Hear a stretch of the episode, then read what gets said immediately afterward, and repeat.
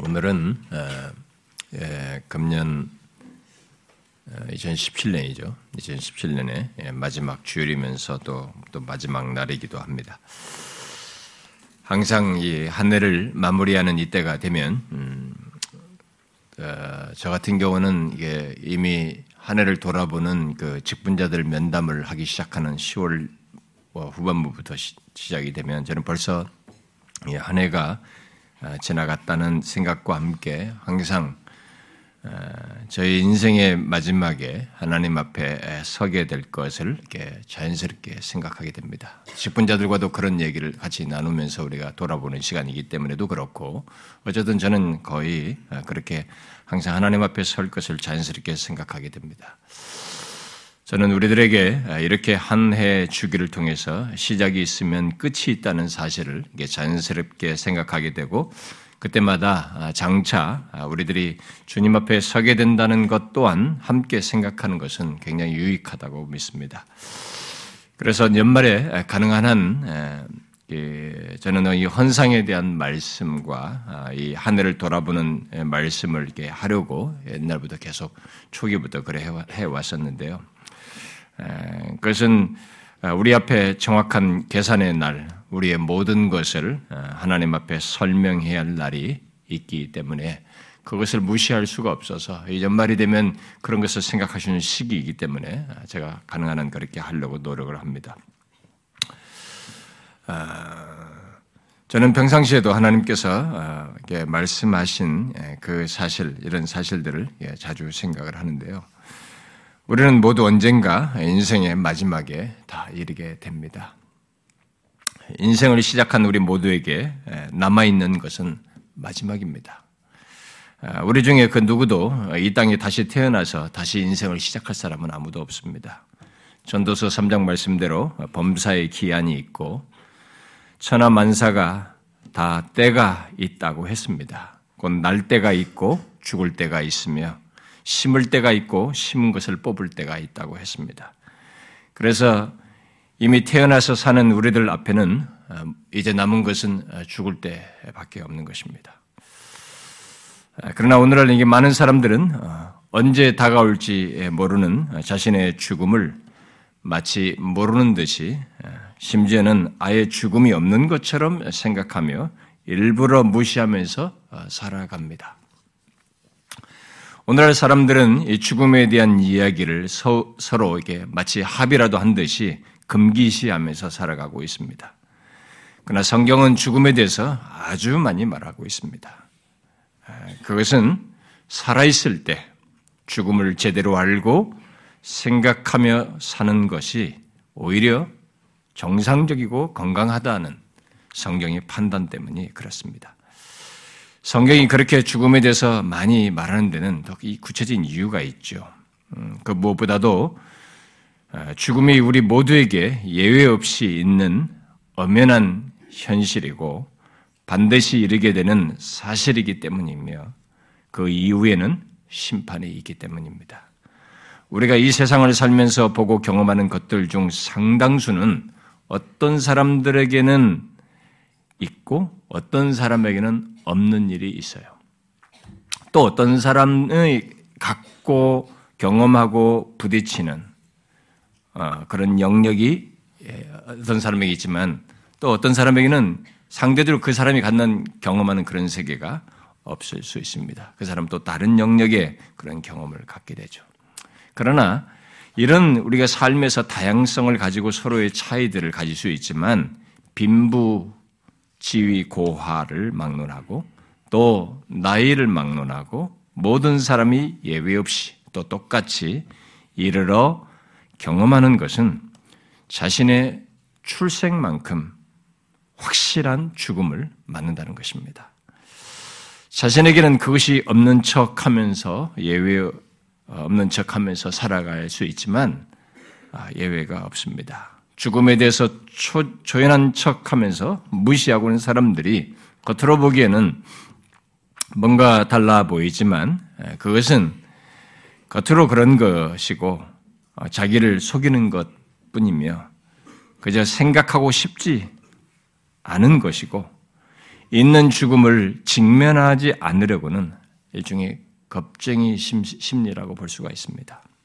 아니에요. 우리 인생의 끝은 없는 것처럼 무시하거나 잊고 살아서는 안 되는 것입니다.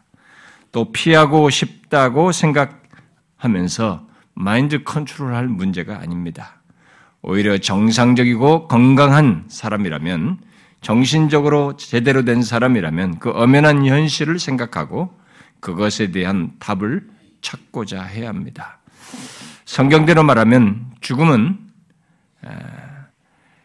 그저 우리의 인생의 끝에 이르러 지나는 하나의 관문일 뿐, 그 이후에 있는 것을 더 중대하게 알고 준비하라고 말하고 있습니다.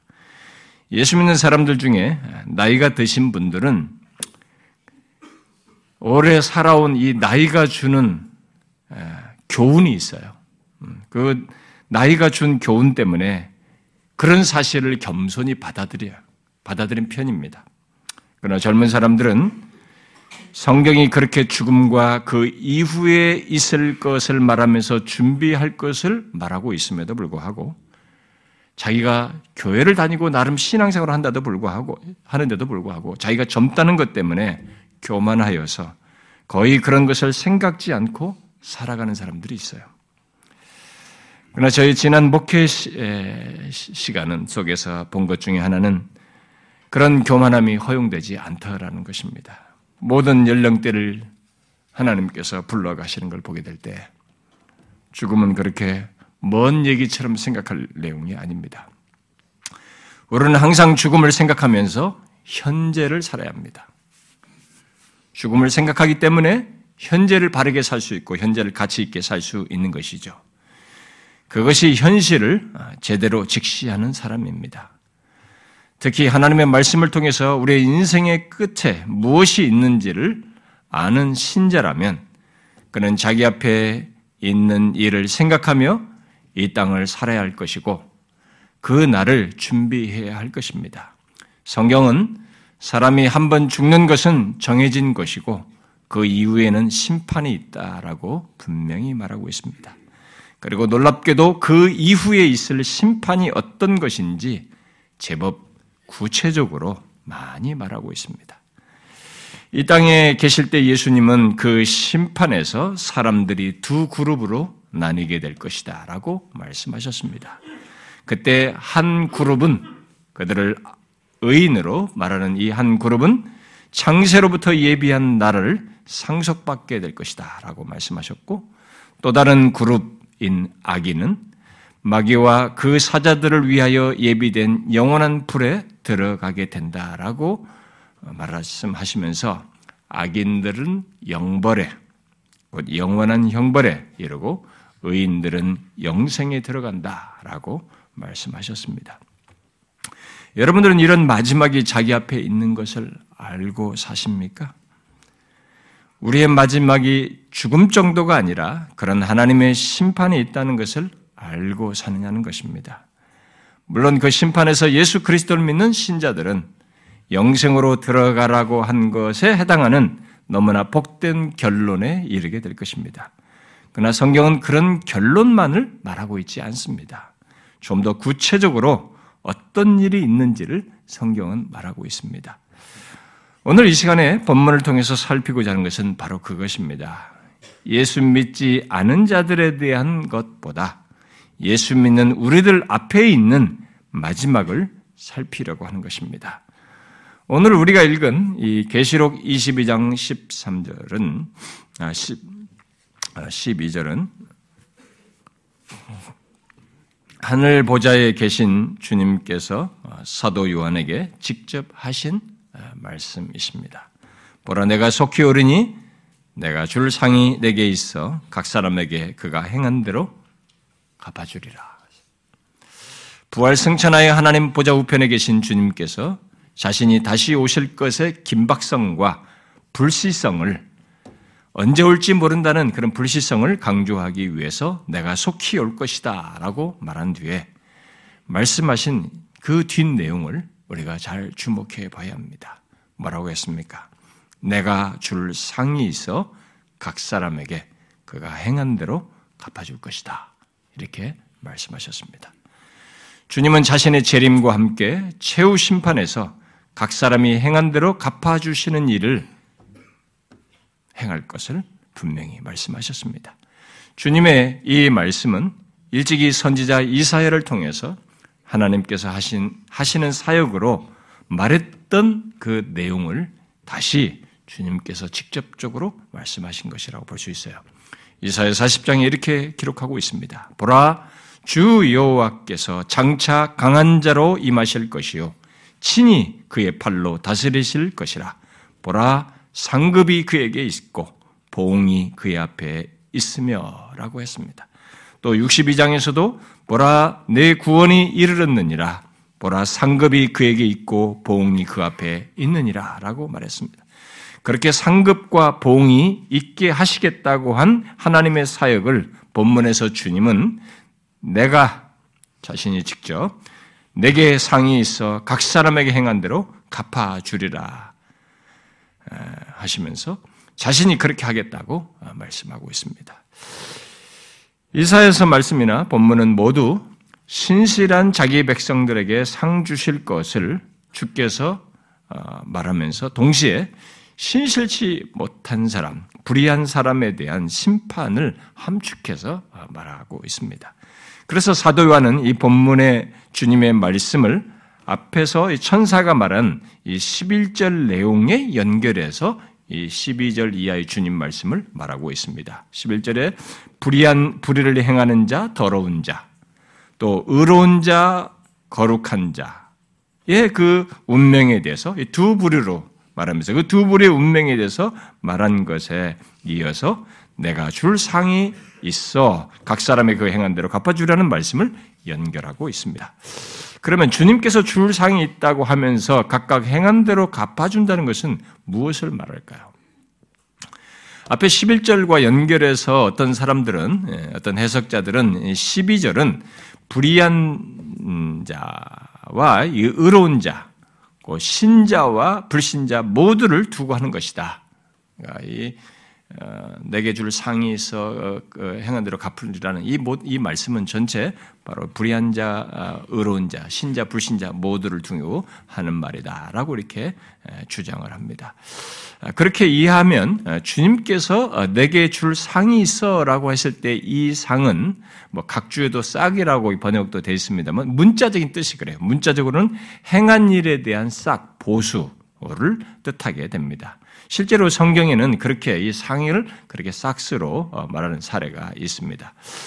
아, 특히 이 말씀이 아, 접속사가 없이 내게 줄 상이 있어 그 각각 행한 대로 준다는 이 말이 그냥 접속사 없이 한 문장으로 연결되어 있고 행한 대로 심판하는 한다는 이 말씀이 성경에서 신자, 불신자 모두에게 사용되는 것이 많이 있어서 이 본문 전후 문맥에서도 또 앞에 11절에서 두 부를 말하고 있고 14절 15절에서도 두 부를 말하고 있죠. 자기 두루마리를 빠는 자들과 그다음에 다른 부류들 뭐 개들과 개, 점술가들 뭐 음행하는 자들 이런 사람들을 두 부류로 어, 말하고 있어서 예수님의 이 말씀은 모두 그리스도인과 넌 그리스도인이 아닌 사람들을 다 부를 함께 향해서 하신 것이라고 이게 말할 수도 있어요. 어떻게 보면은. 그래서 네개 줄 상이 있고 이 말이 다 신자 불신자에게 다 각각 해당한다라고 싹스로 얘기해서 보수로 일한 것에 대한 보수로 이해해서 그렇게 말할 수도 있습니다. 그러나 문제는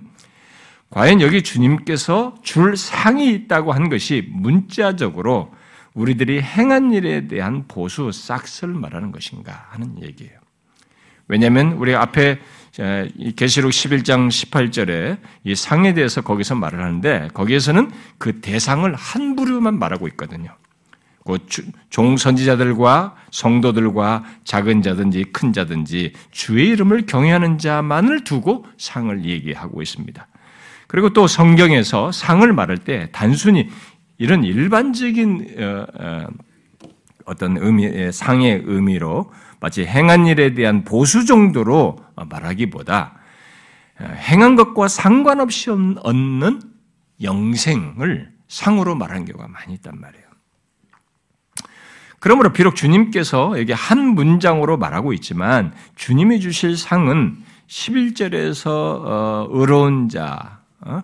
그리고 14절에 자기 두루마기를 빠는 자에게 해당된다라고 보고 여기 상은 바로 의로운 자들에게 해당된다고 보고 그 다음에 뒤에 각각 행한 대로 갚아준다는 것은 성경에서 흔히 말하는 예, 이 말을 두 부르게 같이 쓰듯이 예수를 믿는 자과 믿지 않는 자 두 부르게 다 사용되는 어, 해당되는 말씀이다라고 보는 것이 더 적절하다고 보는 것입니다. 이것은 많은 학자들이 또 그렇게 설명하기도 하고 성경 전체에서 말하는 것이기도 하기 때문에 그렇습니다. 성경 다른 것과 연관지어서 볼 때 본문은 불의한 자들에게는 상은 없고 그들이 행한 그 불의에 따라서 어, 갚는 일, 심판이 있을 것이다. 라는 것을 말하는 것이고, 의로운 자는 주님께서 주시는 상도 있고, 그리고 그들의 행위에 대해서 판단하시는 것 또한 있다라는 것을 말하는 내용이라는 것이죠.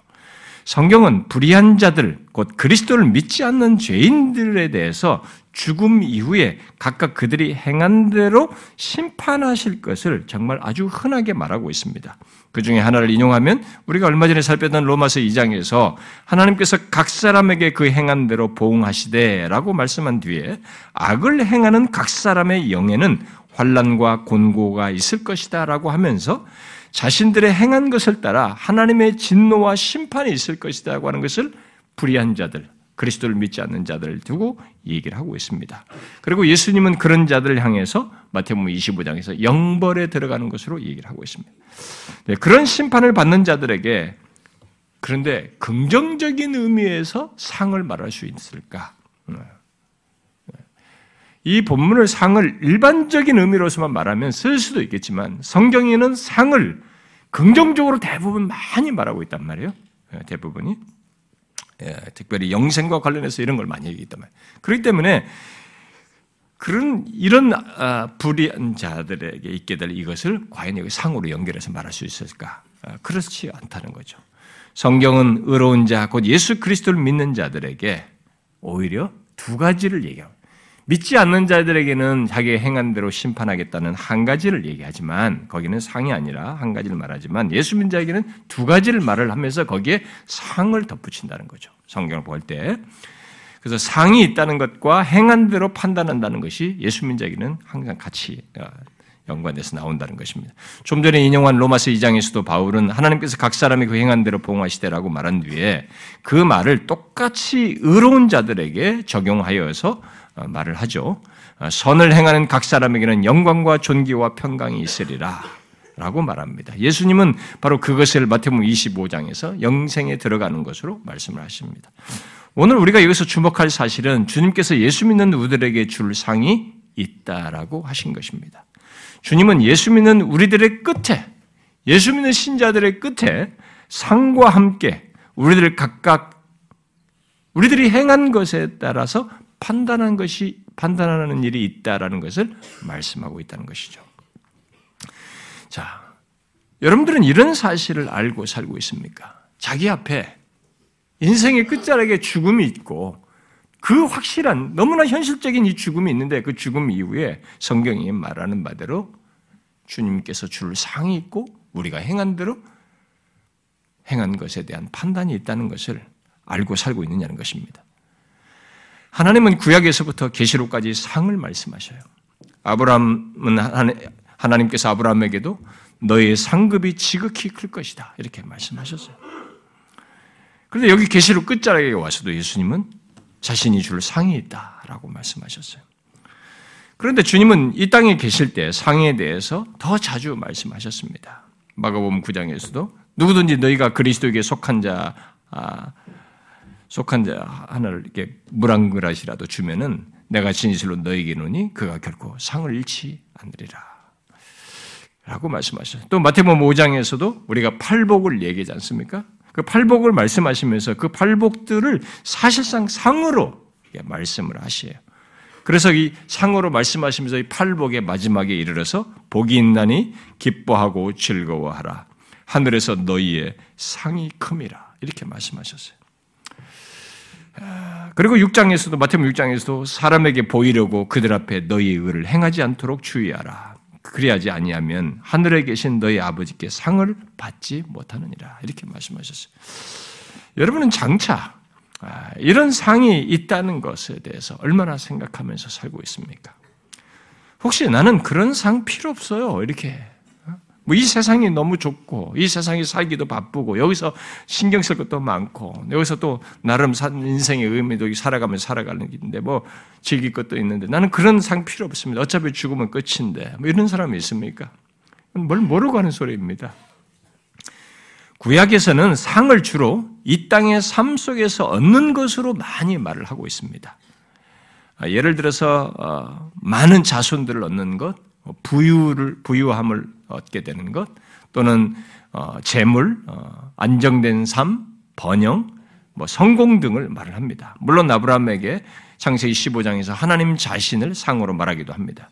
근데 오늘날 예수 믿는 사람들이 기대하는 상은 거의 구약적인 그런 어, 상을 많이 기대합니다. 그래서 교회, 교회 나와서도 복 받기 위해서 나와요. 뭐 사업에 실패하고 뭔가 문제가 있으면 그런 계기로 하나님께서 우리를 부르시는 일이 있는데 그냥 거기 그 계기로 와가지고 그저 이 세상에서 복 받는 것만 구하는 그런 사람들이 많습니다. 그래서 이, 이 땅에서의 성공과 사업, 재물에 그런 걸 구하면서 그게 하나님 믿는 것의 증거인 것처럼 생각하는 사람들이 많습니다.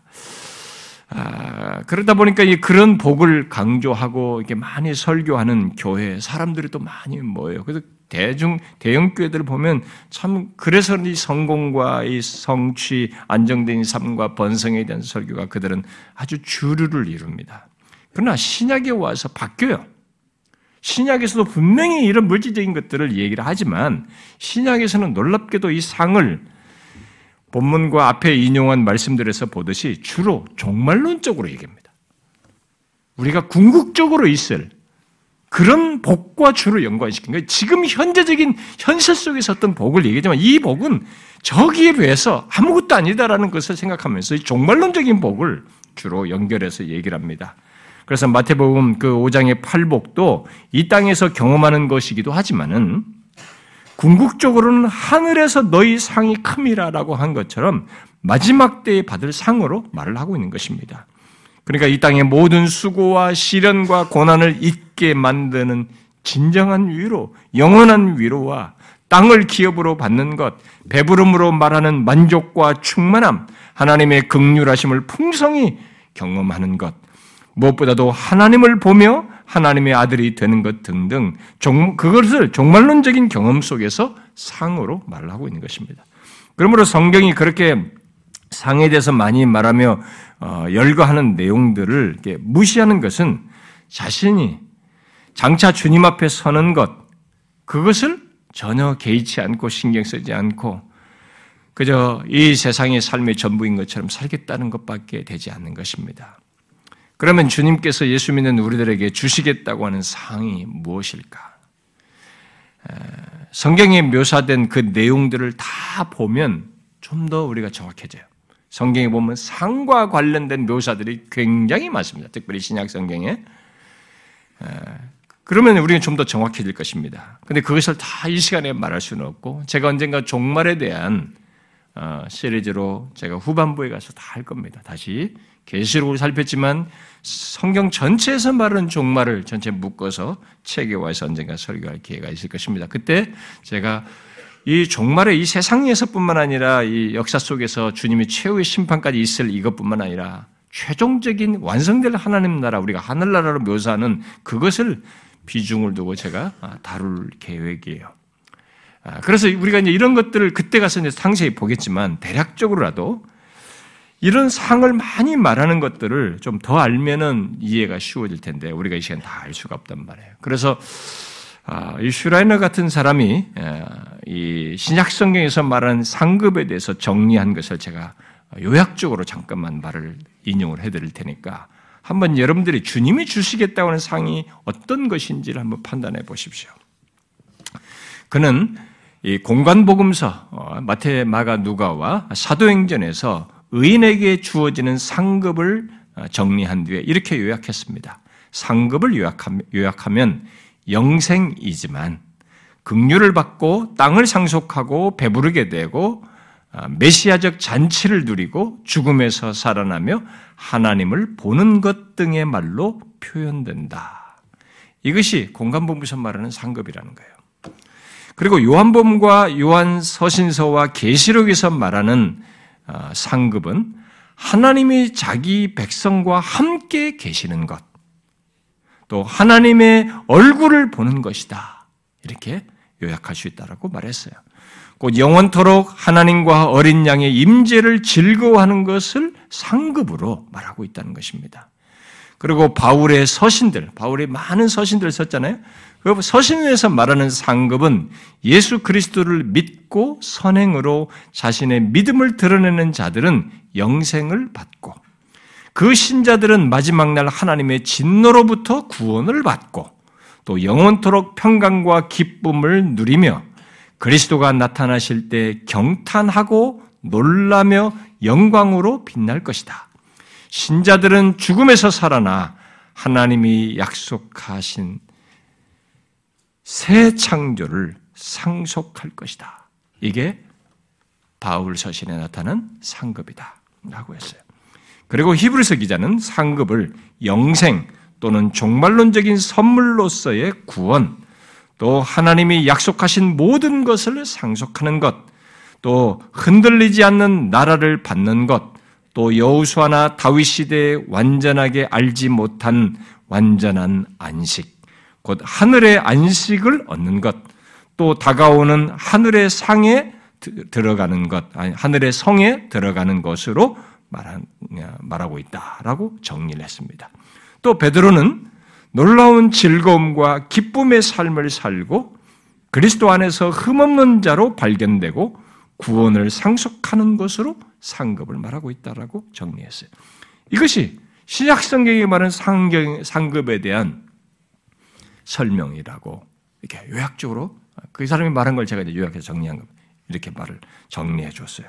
물론 그 밖에도 성경에는 의의 멸류관, 생명의 멸류관, 그리고 영광의 멸류관 등을 말하고 있습니다. 자, 질문해 보겠습니다. 여러분, 이렇게 다양하게 말하는 상이다. 그러면 무엇을 말하고 있습니까? 성경이 이렇게 상에 대해서 다양하게 말하는데 이 상들이 다 결국 들어보니 무엇에 대해서 말하고 있습니까? 무엇에 대해서 말하고 있어요? 성경은 예수 믿는 우리 앞에 있는 상에 대해 이렇게 다양하고 풍성하게 말함으로써 상을 생각하지 않을 수 없도록 우리에게 분명히 말을 해줄 뿐만 아니라 그것을 꼭 생각하면서 살아야 한다는 것을 말해주고 있습니다. 그런데 성경이 말한 그 상들을 대략 이렇게 정리해서 들어보니 우리 앞에 있는 상이라는 게 결국 다 뭐냐? 뭡니까? 그것들을 요약하면 구원의 복됨과 영광이에요. 또는 영생을 누리는 것을 다양한 표현으로 말하고 있는 것을 볼 수가 있습니다. 여러분들 중에 어떤 사람은 에헤 할지도 모르겠어요. 구원과 영생은 예수 믿는 자에게 당연히 있는 것인데 왜 그런 내용을 상으로 말하고 있습니까? 라고 말할지 모르겠어요. 굳이 상이라고 한다고 하면 뭔가 좀 다른 것이 있어야 되지 않나, 추가적인 무엇이 있어야 되지 않나, 라고 생각할지 모르겠어요. 그게 다분히 이 세상적인 생각이에요. 이 세상 경험 속에서 보는 최고를 못 보니까 그 최고에 좀 더한 것을, 최고 올라봐도 또 그 다음 무엇이 있어요. 이 세상의 이 한계 속에서 유한한 것 속에서 보는 그 경험 지식을 생각하면서 그렇게 말을 하는 것입니다. 실제로 또 그렇게 가르치는 사람도 있고요. 어, 예, 뭐그 목사들 중에 그렇게 가르치는 사람도 있고, 또 그래서 그렇게 배워서 그렇게 하는 사람도 많이 있습니다. 그러나 그것은 주님께서 말씀하시는 상, 또는 신약 성경 안에서 다양하게 말한 그 상이 무엇인지, 그러니까 추가적인 어떤 것이 필요치 않을 정도로 완전하고 이 세상에서 상으로서 자꾸 추가 추가로 생각할 그런 성질일 것이 아니라 추가적인 어떤 것이 필요치 않을 정도로 완전하고 무한한 그런 상을 말한다는 것을 생각지 않는 것이고 주님께서 말씀하시는 영생에 들어가라 라고 했을 때 이 영생의 궁극적인 실체가 무엇인지를 몰라서 그런 것입니다. 너무 막연하게 알아서 그래요. 우리는 주님께서 마태복음 19장에서 내 이름을 위하여 집이나 형제나 자매나 부모나 자식이나 진토를 벌인 자마다 여러 배를 받고 또 영생을 상속하리라 라고 말씀을 하시고 마태복음 25장에서 영생에 들어가는 것을 상으로 말하는 것을 통해서 주님이 주실 상으로 말하는 최종적인 구원 또는 영생의 실체가 어떤 것인지 이것에 대해서 신자는 많이 생각해야 됩니다. 그리고 성경의 이것과 관련된 묘사들을 통해서 우리는 최대한 풍성히 정확하게 알고자 해야 됩니다. 그것은 성경이 상을 그렇게 다양한 묘사와 설명으로 말해야 할 정도로 무궁한 내용을 담은 상인 것이에요. 성경에서 말하는 상은 그렇게 무궁한 내용을 담고 있는 것입니다. 그런데도 어떤 사람들은 성경에서 말하는 상을 최종적인 구원 또는 영생을 얻는 것에 덧붙여지는 것으로 생각을 하면서 그렇게 주장을 해요. 에, 목회자들 세계 속에서도 그렇게 가르치는 사람들이 많이 있어요. 그렇게 할 때 많이 사용되는 성경 구절이 뭐냐면 문화비유예요. 문화비유. 문화를 주인이 열 문화를 주고 갔는데 이 사람이 열 문화를 남겼습니다. 아, 다섯 달란트는 달란타 다섯 달란트 주는데 다섯 달란트 받은 것에 대해서 착하고 충성된 종아라고 하면서 기쁨에 참여하도록 하는 것으로 이렇게 내용이 나오지만 이 문화 비유는 열 문화를 주는데 열 문화를 남긴 것에 대해서 뒤엔 추가적인 내용이 나와 있어요. 열 고을 권세를 차지하라. 다섯 문화를 받은 사람이 다섯 문화를 남긴 것에 대해서 그 다음에 다섯 고을을 차지하라는 이런 말씀이 나와요. 그래서 이런 이 문화 비유를 가지고 흔히 상을 추가적인 것으로 말씀하는 사람들이 있습니다. 그러나 그런 말씀으로 이 말하는 사람들 중에 이제 뭐 극단적으로 이렇게 치우치지 않고 어떤 차별성을 느끼지 않는 어떤 상의 차이를 추가적인 것으로 이렇게 말을 하는 사람들이 아, 있기도 합니다. 그러나 문화 비유에서 말하는 것은 상 받는 자들이 그러니까 예수를 믿어서 상 받는 자들이 완성될 하나님 나라의 통치권을 실행하는데 성경에 보면 예수 믿는 자들이 장차 통치권을 행사한다고 그러잖아요. 완성될 하나님 나라의 통치권을 실행하는데 온전히 참여하는 가운데 갖게 되는 책임을 말하는 것입니다. 그건 책임을 말하는 거예요. 별도의 상 추가적인 무엇을 말하는 것이 아닙니다. 물론 우리는 바울이 말한 대로 겨우 불 속에서 구원을 받는 사람이 있다고 그랬어요.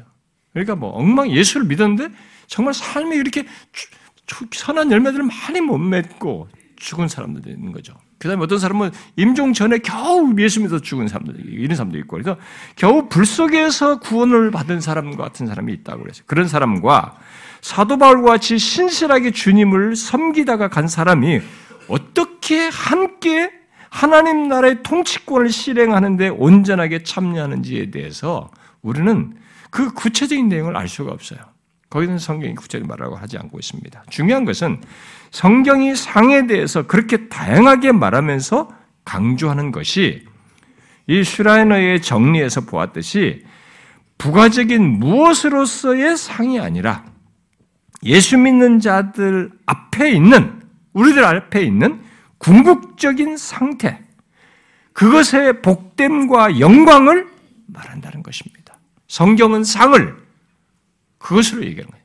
예수 믿는 우리들 앞에 우리들이 궁극적으로 이르게 상태가 얼마나 복되고 영광스러운지를 인간이 가지고 있는 용어와 이 묘사들과 상징을 가지고 묘사를 하는 것이죠. 그러므로 예수 믿는 우리들이 주님께서 주시겠다고 한 상과 관련해서 알아야 할 사실은 두 가지입니다.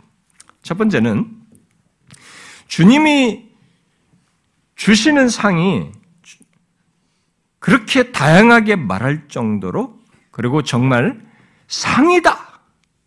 상이다라고 말할 정도로 최고의 것. 너무 놀라워 감탄하며 기뻐하며 행복할 실체를 담은 최후가 예수 믿는 우리들 앞에 있다는 것입니다. 내가 너에게 줄 상이 있어. 라고 할 때, 우리가 진짜 감탄할, 상 받는 자가 굉장히 탐복하는 것, 이 세상에서 그런 미미한 경험으로 유추해 볼 때, 우리가 정말 지금까지 살아온 수많은 세월 동안에 많은 것들이 교차되고 경험하고 시련을 겪고 고난을 겪었겠지만 그런 것들을 다 잊게 할 너무나 경이롭고 놀라운 실체를 담은 최후를 우리 앞에 상으로 예비하고 있다는 것입니다. 제가 자주 말하지만 오늘날 교회 다니는 사람들은 성경이 말한 구원, 이런 구원이죠. 이런 구원 또는 영생을 너무 싸구려로 알고 있습니다. 그것을 어떻게 알 수 있느냐면 이 성경이 말한 구원과 영생을 너무 가볍게 여기며 신앙생활하는 걸 통해서 알 수 있어요. 정말 친구의 약속보다도 하찮게 여겨요. 잠시 얻는 즐거움보다도 하찮게 여깁니다. 자기가 하고 싶었고 좋아하는 드라마나 뭐 스포츠나 이것보다도 하찮게 여깁니다. 몇 년짜리 유익보다도 못한 것으로 여겨요. 그런 가운데 예수 믿는 자 앞에 있는 구원과 영생, 그저 죽, 그것을 죽고 난 뒤에, 아, 우리들은 이렇게 예수 믿다가 죽고 나면 평안한 상태, 영원히 행복하게 사는 상태, 이런 것 정도로 막연하게 생각합니다. 구원과 영생을. 그것은 주님이 주실 상에 대해서 성경이 그렇게 다양하고 풍성하게 말하는 것을 이해하지 못하는 것일 뿐만 아니라 사실상 믿지 않는 것입니다. 그 사람은 믿지 않는 사람이에요. 우리 앞에 있는 상에 대한 묘사 중에서 우리가 주목할 내용은 어떤 환경적인 것이나 뭔가를 받는 것, 그러니까 물질적이다고 우리 이런 것들을 받는 것 정도가 아니라 하나님을 볼 것이요. 라는 이런 내용이나 하나님이 우리와 함께 영원히 함께 거하신다는 것.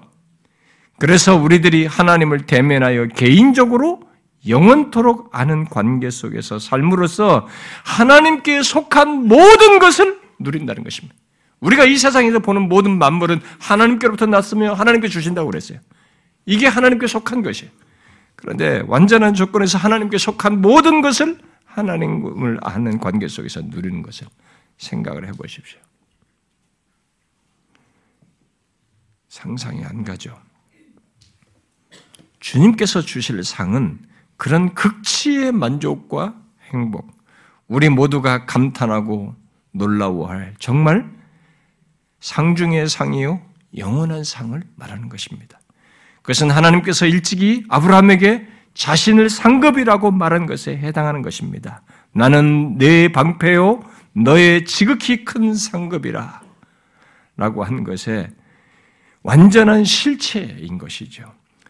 그것을, 그것은 예수님께서 영생을 하나님과 자신을 아는 것으로 말한 것의 궁극적 실체이기도 합니다. 분명 주님께서 주실 상 안에 우리들이 누릴 생명의 길이와 환경과 여타의 조건들도 포함되어 있습니다. 그러나 성경이 상을 그렇게 다양하게 말하는 이유 중에 하나는 그런 모든 것들이 그렇게 다양하게 묘사해야 할, 할 정도로 상이 묘사 불가능한 내용을 담고 있다는 것입니다. 왜? 이 모든 상의 근원인 상으로 말할 때 이 상의 99% 전체를 차지하는 하나님 자신 때문에 그래요. 하나님 자신이 우리의 상이 되기 때문에 그런 것입니다. 상에 포함되는 모든 것은 하나님과 분리되지 않습니다. 하나님으로부터 나오는 것이에요. 그래서 상에 대한 모든 묘사들을 다 추적해 봐도 이게 언어로 불가능하고 그 내용의 실체를 가늠하기가 너무 어려워요. 그래서 그렇게 다양한 묘사를 하면서 상이 그런 식으로밖에 말할 수 없는 이유가 상의 실체가 결국 중심이 뭐냐면 하나님 자신이에요. 거기에 상으로 묘사할 무한한 것이 내포되어 있는 것입니다. 그래서 성경이 말하는 상, 우리 주님이 줄 상이라고 한 말한 것은 사실상 무한한 것을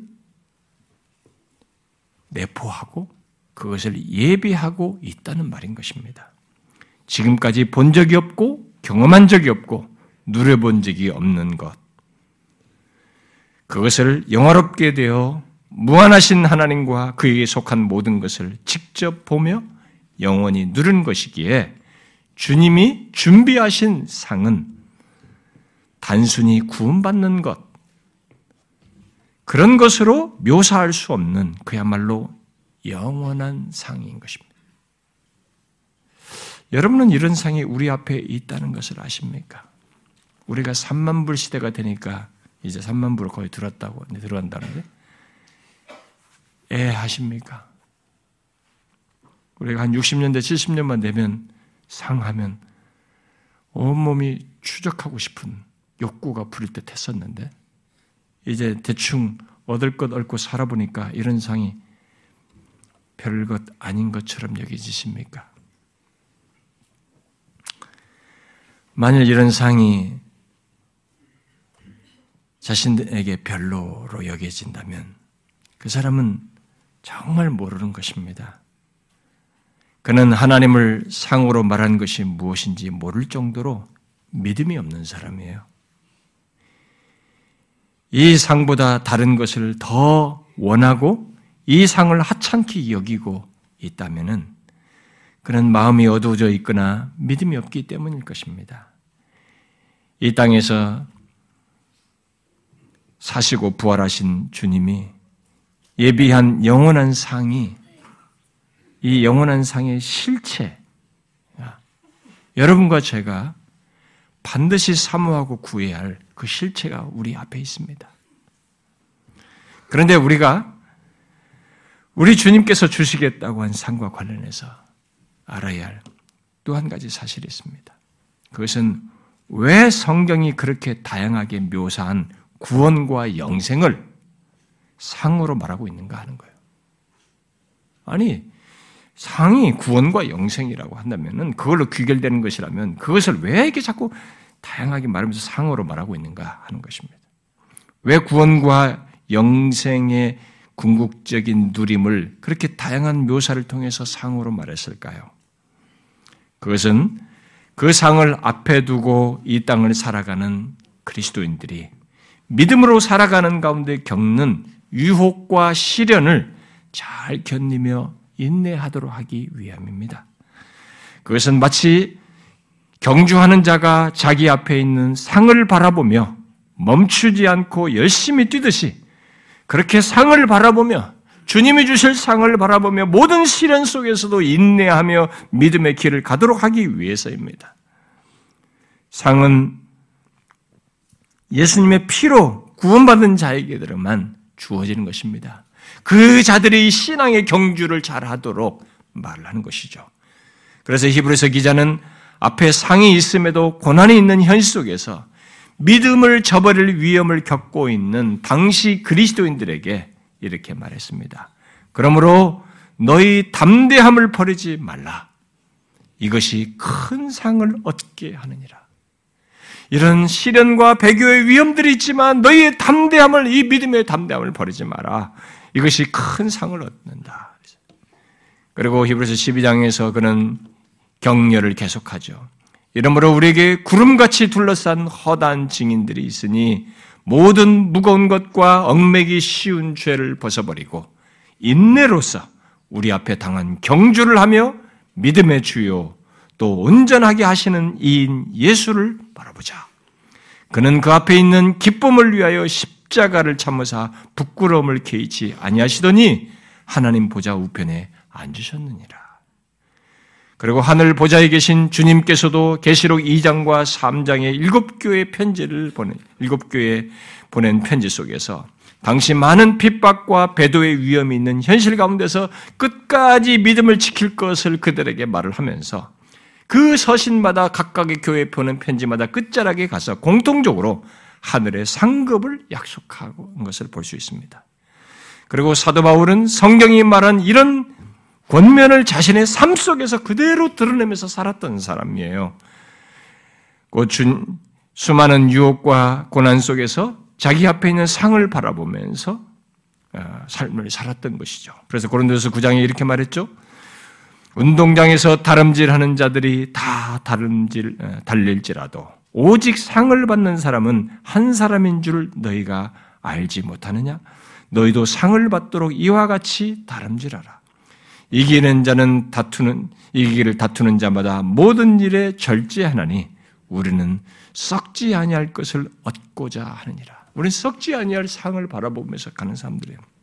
그리고 그는 자신이 순교당할 때가 가까운 것을 알고 마지막에 쓴 서신인 디모데후서 4장에서 나는 선한 싸움을 싸우고 나의 달려갈 길을 마치고 믿음을 지켰으니 이제 후로는 나를 위하여 의의 멸류관이 예비되었으므로 주 곧 의로우신 재판장이 그 날에 내게 주실 것이며 내게만 아니라 주의 나타나심을 사모하는 모든 자에게니라 라고 말했습니다. 여러분, 우리 앞에 있는 이 최종적인 구원과 영생을 누리는 것을 상으로 이렇게 말하는 이유. 이 사람도 의의 멸류관을 바라보면서 이렇게 갔는데, 이렇게 성경이 다 우리 앞에 있는 이 최종적인 구원과 상을, 영생을 이렇게 상으로 말하는 그 이유를 알겠습니까? 그것은 예수 믿는 여정 가운데 우리들이 수많은 유혹과 시련이 있습니다. 여러분들이 신앙을 지키려는데 조금 하나님 앞에 예배 한번 나오는 것조차도 여러분들은 유혹을 겪습니다. 거기다가 어떤 모든 삶의 환경 속에서 믿음을 지키려고 할 때 수많은 죄의 유혹이 있습니다.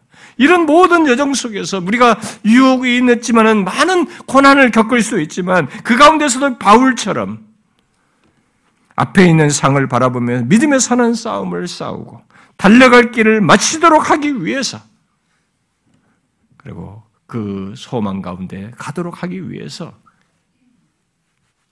이 영생, 우리에게 있을 최종적인 영 구원의 이 복됨을 상으로 얘기하면서 우리에게 말을 하고 있는 것이죠. 그런 맥락에서 주님은 오늘 우리가 읽는 본문에서 우리에게 상을 말씀하시면서 각각 행한 대로 갚아 주시겠다라고 말씀하신 것입니다. 우리는 이런 말씀이 행한 것에 따라 최종 구원을 결정하시겠다는 말이 아닌 것을 잘 압니다. 왜냐하면 구원은 은혜로 믿음으로 말미암아서 얻는 것이기 때문입니다.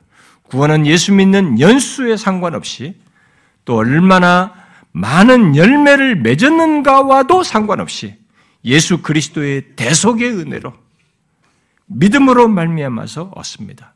그런 대속의 은혜 때문에 우리의 구원은 정죄함이 없는 확실한 구원인 것이죠. 그런데도 주님은 오늘 본문에서 그런 구원을 상으로 말씀하시면서 각각 행한 대로 갚아주시겠다라고 말하고 그 외에도 성경에서 여러 차례 예수 믿는 우리들에게도 각각 행한 대로 판단하신다는 것을 말을 하고 있습니다. 그러면 그것은 이렇게 각각 행한 대로 갚아주시겠다, 행한 대로 판단하신다 이런 내용들은 이게 그저 그놈은 격려 차원에서만 이런 얘기를 한 것인가? 그러니까 예수 믿는 자들에 대해서도 행한 대로 갚아준다는 것이, 보응한다 이런 것이 그저 격려를 위한 말의 수준으로서 한 것인가? 그럴까요? 물론 아닙니다. 그런 말씀은 모두 예수 믿는 자들에게도 장차 행한 것에 대해 판단하신다는 것을 말하는 것입니다. 단지 구원 여부를 결정하는 것은 아니지만 우리를 구원하신 하나님과의 관계 문제를 밝히고 설명해야 하는 일이 우리 앞에 있다는 것입니다. 노더라는 사람은 그리스도 안에 있는 사람들에게 결코 정죄함이 없을지라도 성경이 심판과 설명의 요구가 있을 것을 말한다고 하면서 장차 모든 신자들은 자신이 신자로서 어떻게 살았는지 설명해야 한다는 것을 덧붙입니다. 그것은 관계의 충실 여부를 밝히며 설명하는 것이겠죠. 우리를 구원하시는 하나님은 우리를 구원하고 몰라라 하는 분이 아니십니다. 무관심한 채 구원해놓고 방치해두는 그런 분이 아니십니다. 그는 우리와의 구원을 구원한 우리들과의 관계를 부모와 자식 관계로도 얘기도 하고 남편과 아내와의 관계로도 얘기를 하시면서 서로 깊이 결합된 관계라는 것. 아니, 그리스도의 피로 연합된 생명적인, 생명적인 관계고, 그 어떤 것과도 비교할 수 없는 사랑으로 엮인 관계라고 하는 것을 말씀하시면서 자신도 그런 관계를 가지시고 계시기 때문에 거기에 대해서 우리들이 어떠한지를 대해서 밝히는, 설명을 해야 하는 일이 있다라는 것을 말하는 것입니다. 그냥 구원했다는 사실만 있는 것이 아니라 그런 책임과 의무가 있는 관계이기 때문에 주님은 장차 상으로서 최종적인 구원과 영생의 실체를 누리기에 앞서서 심판대 앞에서 예수 믿는 우리 또한 선악간에 행한 것에 대해서 판단하시는 일을 하신다는 것을 오늘 본문 하반절에서 말을 하고 있고 이 사실을 바울이 고린도후서 5장에서 더 정확히 말합니다. 그런즉 우리는 몸으로 있든지 떠나든지 주를 기쁘시게 하는 자가 되기를 힘쓰노라. 이는 우리가 다 반드시 그리스도의 심판대 앞에 나타나게 되어 각각 선악간에 그 몸으로 행한 것을 따라 받으려 함이라 그랬습니다. 여기 예수 믿는 우리들이 선악간에 그 몸으로 행한 것을 따라 받는다는 것은 무엇을 말하겠어요? 부정적인 결과가 있을 것이 있을 수 있다는 것을 말하는 의미겠습니까? 아닙니다. 그 말에 앞서서 주를 기쁘시게 하는 자가 되기를 힘쓰노라. 문자적으로 말하면 열망하노라 라고 한 말대로 긍정적인 차원에서 주를 기쁘시게 하는 자로서 행한 것을 밝히기 위함이라는 것을 말해주는 것입니다.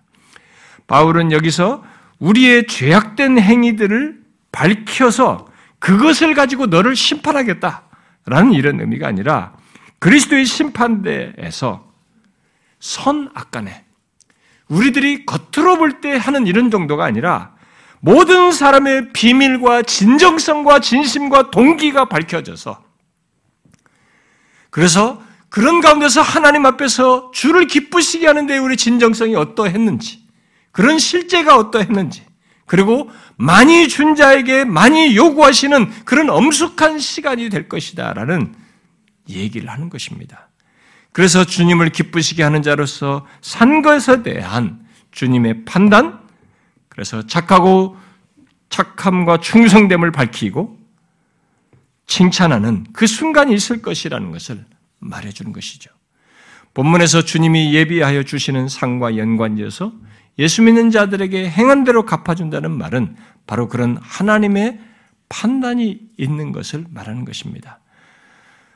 우리들이 모두 주를 기쁘시게 하는 자로 사는 것, 우리들이 모두 그것을 설명해야 하는 그 자리, 그 관계가 어떠했는지를 밝혀야 할 그 자리가 우리 앞에 있다는 것을 알아야 됩니다. 알고 살아야 돼. 우리는 그, 우리 앞에 그날이 다가오고 있다는 것을 기억하셔야 합니다. 우리는 우리를 구원하신 하나님과의 관계가 어떠했는지, 그를 기쁘시게 하는 자로서 살았는지 밝혀지는 날이 바로 코앞에 있어요. 어떤 사람은 내일일 수도 있어요. 어떤 사람은 1년 뒤일 수도 있습니다. 그러므로 우리는 사도 바울이 우리가 다 반드시 그리스도의 심판대에서 각각 선악간의 몸으로 행한 것을 따라 받 게 될 판단을 생각하고 몸으로 있든지 떠나 있든지 주를 기쁘시게 하는 자 되기를 힘써야 합니다. 열망해야 돼요.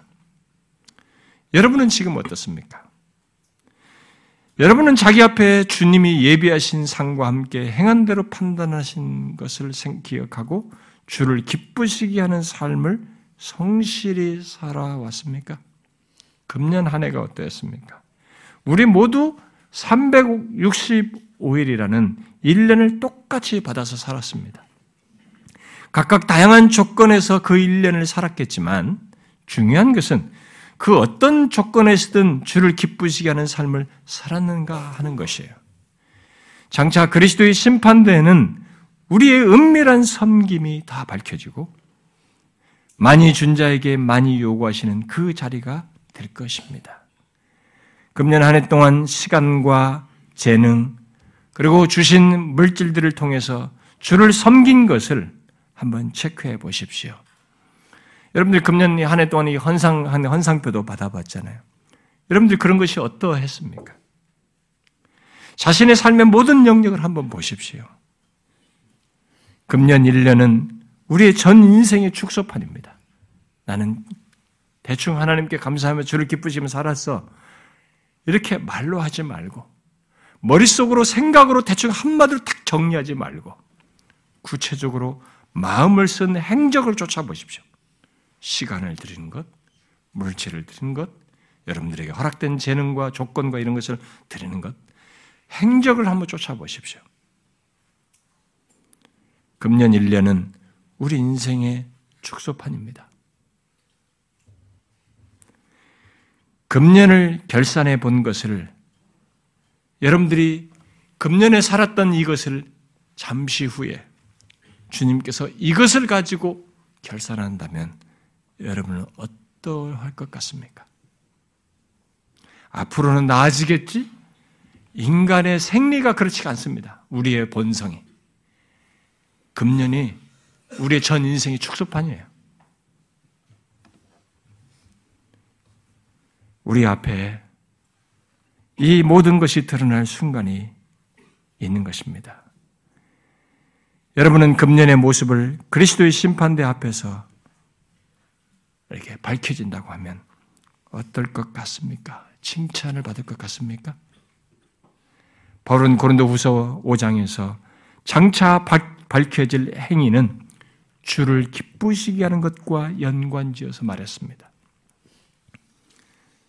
주를 기쁘시게 하는 것은 여러 동기로 할 수 있어요. 우리에게 베푸신 하나님의 은혜와 사랑에 대한 감사의 동기로 할 수 있고, 그런 주님에 대한 사랑의 동기로 할 수도 있고, 또 성령께서 우리 안에 깜빡 잊어버리고 있었던 우리에게 말씀으로 감화 감동하신 걸 따라서 그 성령의 인도를 따라서 열매를 맺고자 하는 열심 속에서 할 수도 있습니다. 그러나 오늘 우리가 이 예수님의 말씀을 통해서 기억할 것은 그런 동기들과 함께 우리의 모든 행함들이 주 앞에서 살았던 주님을 기쁘시게 하는 주를 기쁘시게 하는 자로서 살았던 이 삶의 동기와 은밀한 모든 것이 밝혀질 그날이 있다는 것을 알고 주님이 줄 상과 함께 행한 대로 갚으실 것을 생각하고 주를 기쁘시하는 자가 되어야 하는 것입니다. 우리는 이 동기 또한 함께 가져야 돼요. 그 결산을 생각하면서 살아야 하는 것입니다. 자기 앞에 얼마나 엄청난 일이 있는지를 알고 살아야 하는 것이죠. 내 사모하는 주님을 대면하는 엄청난 일도 있겠으나 그분이 우리가 행한 것을 밝히시는 것도 함께 있는 것입니다. 우리는 대학에 들어가기 위해서 또 직장에 들어가기 위해서 승진을 바라보면서 열심히 뭔가를 준비합니다. 그러나 다 지나가는 것들입니다. 그 어떤 것도 주님 앞에 서서 받게 될 판단과 상과는 비교가 안 되는 것들입니다.